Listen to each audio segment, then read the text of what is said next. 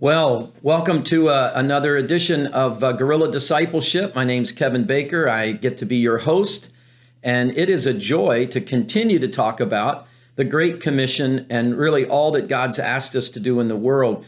Uh, we have been invited by God, actually commanded by God, to go into all the world to make disciples of all nations. God cares about the whole world, every tribe, every tongue, every language, every color, every race, every ethnicity every person in the world God cares about. And here's the interesting thing if you think about our churches, especially here in, uh, in the U.S., is that God said for us to go, and we have decided to say to those who are far from God, why don't you come? Now, how did we get that shift? Right? God said, Go into all the world. When the 11 disciples in Matthew 28, when the 11 disciples went to that mountain in Galilee that Jesus had invited them to go to, he's already been crucified, he's resurrected, and he, he gives them this command. And he says, Go into all the world, go into all the world and, and make disciples of all the nations.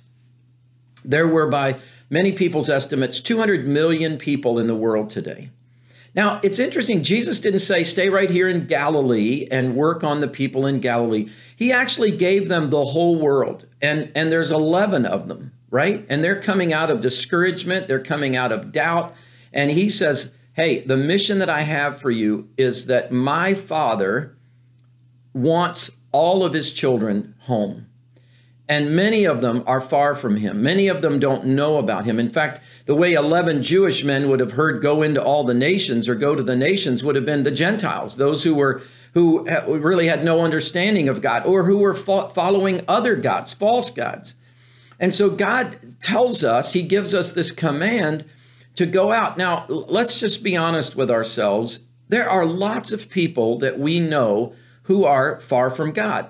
There are lots of people that we know that are walking with God, and, and that's okay. But there are people all over the world. Every one of our every one of us has in our family somebody who's far from God, somebody who has uh, written God off, somebody who's claiming to be agnostic or atheist. We work with coworkers, right? And these people matter to God, and their lives matter to God, and God wants them to come home into this unbelievable banquet of joy and peace and freedom and happiness. And so we have in the West said, well, it's the church's job, as if somehow the church is an institution. This is what we're fighting against here in guerrilla discipleship that the church is us. We are the church. It's not an institution. It's it's I'm the church, you're the church. And so God asked us to go to lost people, and we've said, hey, our doors are always open. I can tell you, I've heard churches say, our doors are open. Why would you, if your kids were lost, would you just stay in your house and say, well, the doors are open. I'm assuming they'll come back. No, you would go out after them. You would be asking your friends and neighbors and others uh, in the family to go help you search for them. And that's what God's asked us to do. And so we go out into the world looking for and, and being uh, intending to be used by God to find and to draw lost people back to God in two ways. One, we do it just as we go about our day, as we go to the grocery store, as we go shopping, as we go to work, as we, we travel. We're always, God's inviting us always to be on the lookout for ways that we can engage with people, to see them to notice them the way Jesus noticed them, to bring the kingdom of God to become a reality for them, and invite them to know this God who loves them. But there are also, because God commanded this to the disciples, He didn't say, hey, when you get a chance, can I, you know, look at it again? This was a passion for Jesus.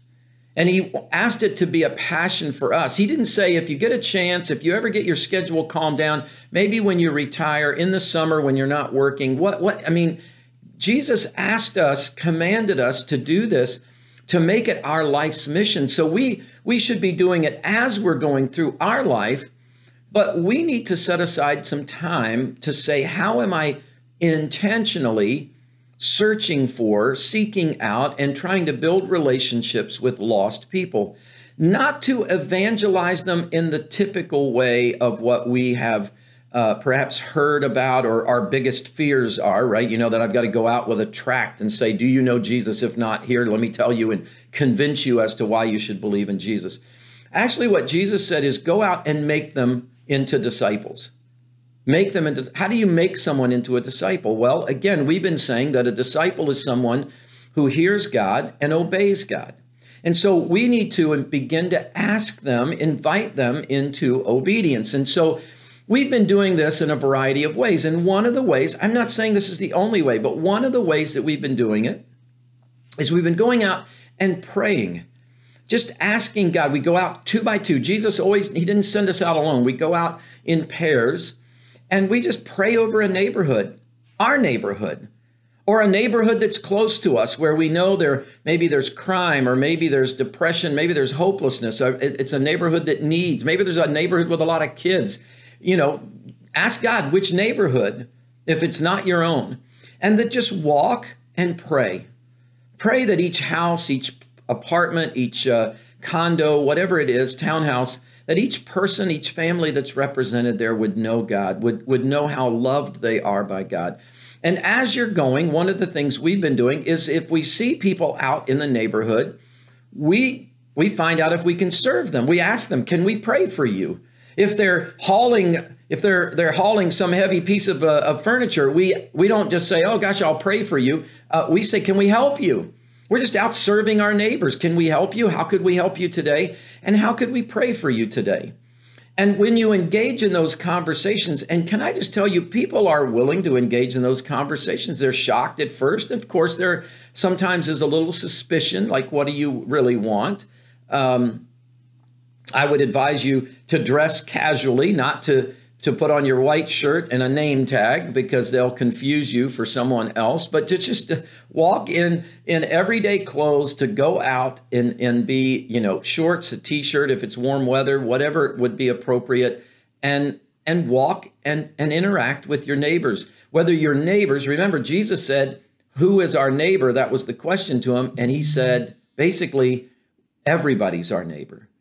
It's whoever we make our neighbor. And so your neighbors don't have to be the people that live on your street. They can be the people who live down the road, but that you're intentionally making them your neighbor. And you walk and you pray over their neighborhood and then you interact with them and you serve them. Is there any way I could serve you today? What could I help you with to show you the kindness and love of God? You not only do you do kind actions, but you also make sure you tie those actions back to why you're there. You're not there because you're a good person. You're not there to get them to think, "Oh, what a great neighbor I have." You're there you're there to show them the love of God and to point them to God, to invite them to a relationship with God. So one of the ways that we've been doing this uh, here at Oakdale Church is that we go out, we pray. If we see someone, we say, "Hey, we're just praying over the neighborhood. Is there anything that we could pray for you today?" And if they say, "Oh, yeah, well, here's what's going on," What we've asked people to do is think of a few Bible stories and to have those stories ready. So, so for instance, if you are out praying and you say, uh, "Hey, is there something we could pray for you for today?" and they say something like this: "Yes, my mother is really sick." Or my spouse is sick, or my kid is sick, if it's an illness thing. Well, think of some stories of, of illness and healing in the scripture. Man, you know, the story that I, one of the stories that I love is the story of that woman who had been hemorrhaging for 12 years, seen every doctor. Uh, and and still no, was no better. And she thought if I could just touch the hem of Jesus's robe, and she was immediately healed when she did. There's the story of the paralyzed man who four friends, when Jesus was teaching in a house and it was so crowded you couldn't even get to the house. Uh, these four friends carried their paralyzed friend not only to the house, but up on the roof and lowered him down. So those are two healing stories. So somebody says, Yeah, my mom is really sick. She's been to the doctors and, and it's just not getting better. Hey, uh, man, we would love to pray for you. Before we pray for you, can I tell you a story? And you just tell them in, in one minute, you just tell them there was a woman who had been hemorrhaging for 12 years and she had seen all the doctors and she was no better. And Jesus was in town. And she thought, if I could just touch his robe, I've heard that he's been able to heal all kinds of diseases. If I could just touch his robe. And she uh, approached him and touched his robe. And because of her faith, she was healed immediately. And so, what I would say is basically, hey, let's just ask God to, to allow your mom to just touch the, the hem of Jesus. It doesn't have to be someone coming and, and having a big prayer service. We just want to ask God and then pray. You've told a little story and then you pray. And then at the end of that, you might say something like this Hey, would you be interested in more uh, stories of healing out of the scriptures to just discover how God does heal and, and how God has healed in the past? And if they say yes, then we have a format. We, we call it the Discovery Bible Study format. It's just seven questions that you can that anybody could do. You can do that with the person. Say, hey, could I meet you back maybe tomorrow or next week or whatever day would be convenient? Just 20 minutes. Uh, and I'll show you this format that you can discover for yourself or you could discover with your family. And we are finding that people are interested in spiritual things. They, they don't want to be told what they're supposed to believe. That's for sure. I think the world is tired, or certainly here in our culture, the world is tired of Christians telling them what they're supposed to believe. And so the question for us as followers of Jesus is do we trust that the Holy Spirit will use the Word of God as people, even those who don't know God, as they read His Word? You know, when Jesus gave the disciples that command to go out into all the nations, to make disciples of all nations, to baptize them in the name of the Father, Son, and Holy Spirit, to teach them to obey all that Jesus commanded them. If you remember at the very end of that, what Jesus said was this, and I will be with you. I'll be with you wherever you go until the end of time. That's what Jesus said. Now, I would say even more than that, if you read the Gospels, Jesus often sent his disciples where he had already planned to go or was already at work in the hearts of people. And what we're finding as we go out is that God's already at work. There are people already there very hungry. We've had people say to us, I can't believe you came today. I was desperate yesterday and just asking God, uh, just praying that God would somehow send me an answer. We've had people literally say, I believe you're an answer from God. I believe you were sent to me from God. You see, as we obey God's command, the truth is, we find that he's already at work in these places. He's already drawing some of those folks who are far from him close in, and he's asking us to participate. He's asking us to partner with him. And what a privilege it is. I, I think we're finding this that 90% of the people who we, as we encounter, as we go out and ask them to pray, probably 80 to 90% are willing to let us pray. Or they're, we, we've not found anybody in our going yet that's been mean or, or uh, upset about it. They, they, they might say no. Sometimes they're nervous, right? We've been going into some areas where they don't speak English very well, and not all of our teams uh, speak Spanish. Uh, there's not just, it's not just uh, Spanish that's spoken there. There's other languages, but uh, Portuguese, uh, other languages. But sometimes when people don't know uh, the language, if they don't speak English well, they feel uncomfortable in count in these encounters. Uh, we've also seen that if two men go out and there's just a, a, couple of women together, that they can feel a little bit nervous. And so we, we try to be very cautious. We don't we don't want anyone to feel nervous. We don't want anyone to feel upset or, or threatened in any way. We're not there to do anything other than pray for them. So, but what I would say is that that 80 to 90% of the people are fine. Yeah, man, thanks. I would love for you to pray. Or no, no, thank you. Uh, again, uh, very, very blessed conversations. And then if someone says they are, if they are willing to engage with you and they are willing to talk about prayer, they we found virtually no one who wouldn't take a second to listen to a story or a, a minute or two to listen to a story. They, they're like, yeah, sure. Now, not everybody says afterwards, yes, I would I would love to to uh, know more about the scripture, but most of them do.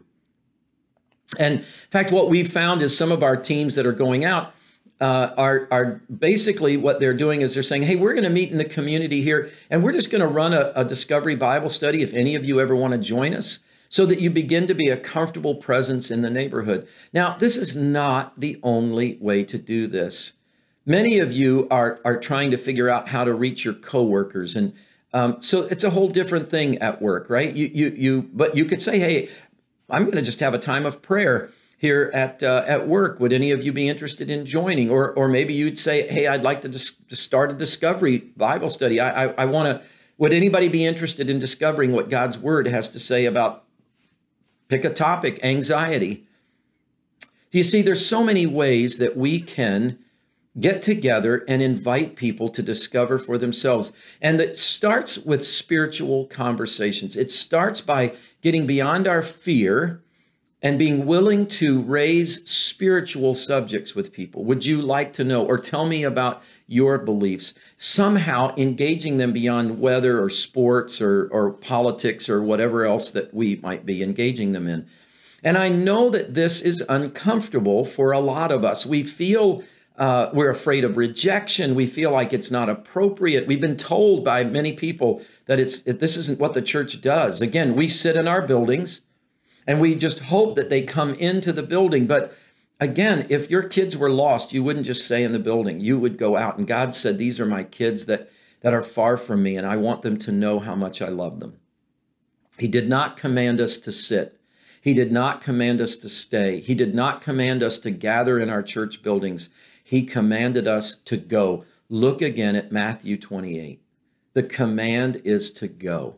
And we can't live obedient lives and disobey the very central command, the great commission that Jesus gave to each one of those of us who call ourselves followers of Jesus.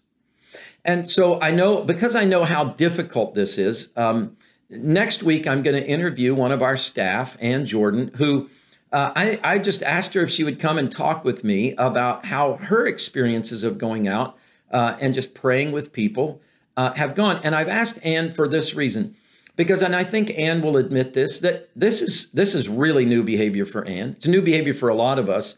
But this is not, uh, you know, Anne's not the most extroverted person in the world. And so I hope you'll tune in with us next week. I hope you'll be a part of that because it's going to be a, a wonderful conversation with Ann just sharing her experiences and what God's been doing and what God's been showing her as she's moving out of out of her comfort zone and finding, I think you're going to hear her say, she's actually finding a new comfort zone.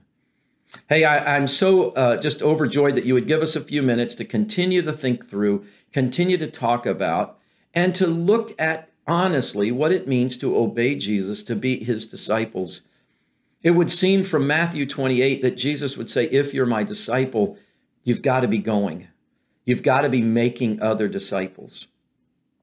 And, and, and there, how many of us, how many of us are going to live our whole lives of following Jesus and never make one other disciple?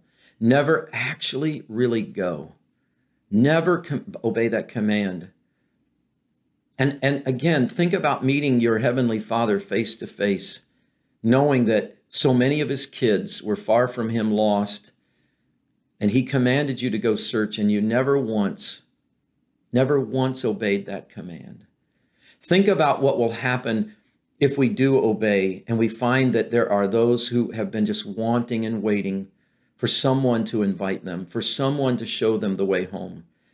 Think about the transformation of a marriage, the transformation of a life, the transformation of a, of a family because someone Someone somewhere prayed, reached out, spoke, invited, enabled, equipped. Oh my goodness, the, the world needs discipleship more now than ever. Our culture needs discipleship now more than ever. Thank you so much for being here. And uh, tune in next week. Ann and I are going to have a great conversation, and I, uh, I sure hope you'll be a part of it. All right. Thanks for being a part of Guerrilla Discipleship. Thanks for uh, allowing us to be a part of what God's doing in your life. And God bless you, and we'll see you next week.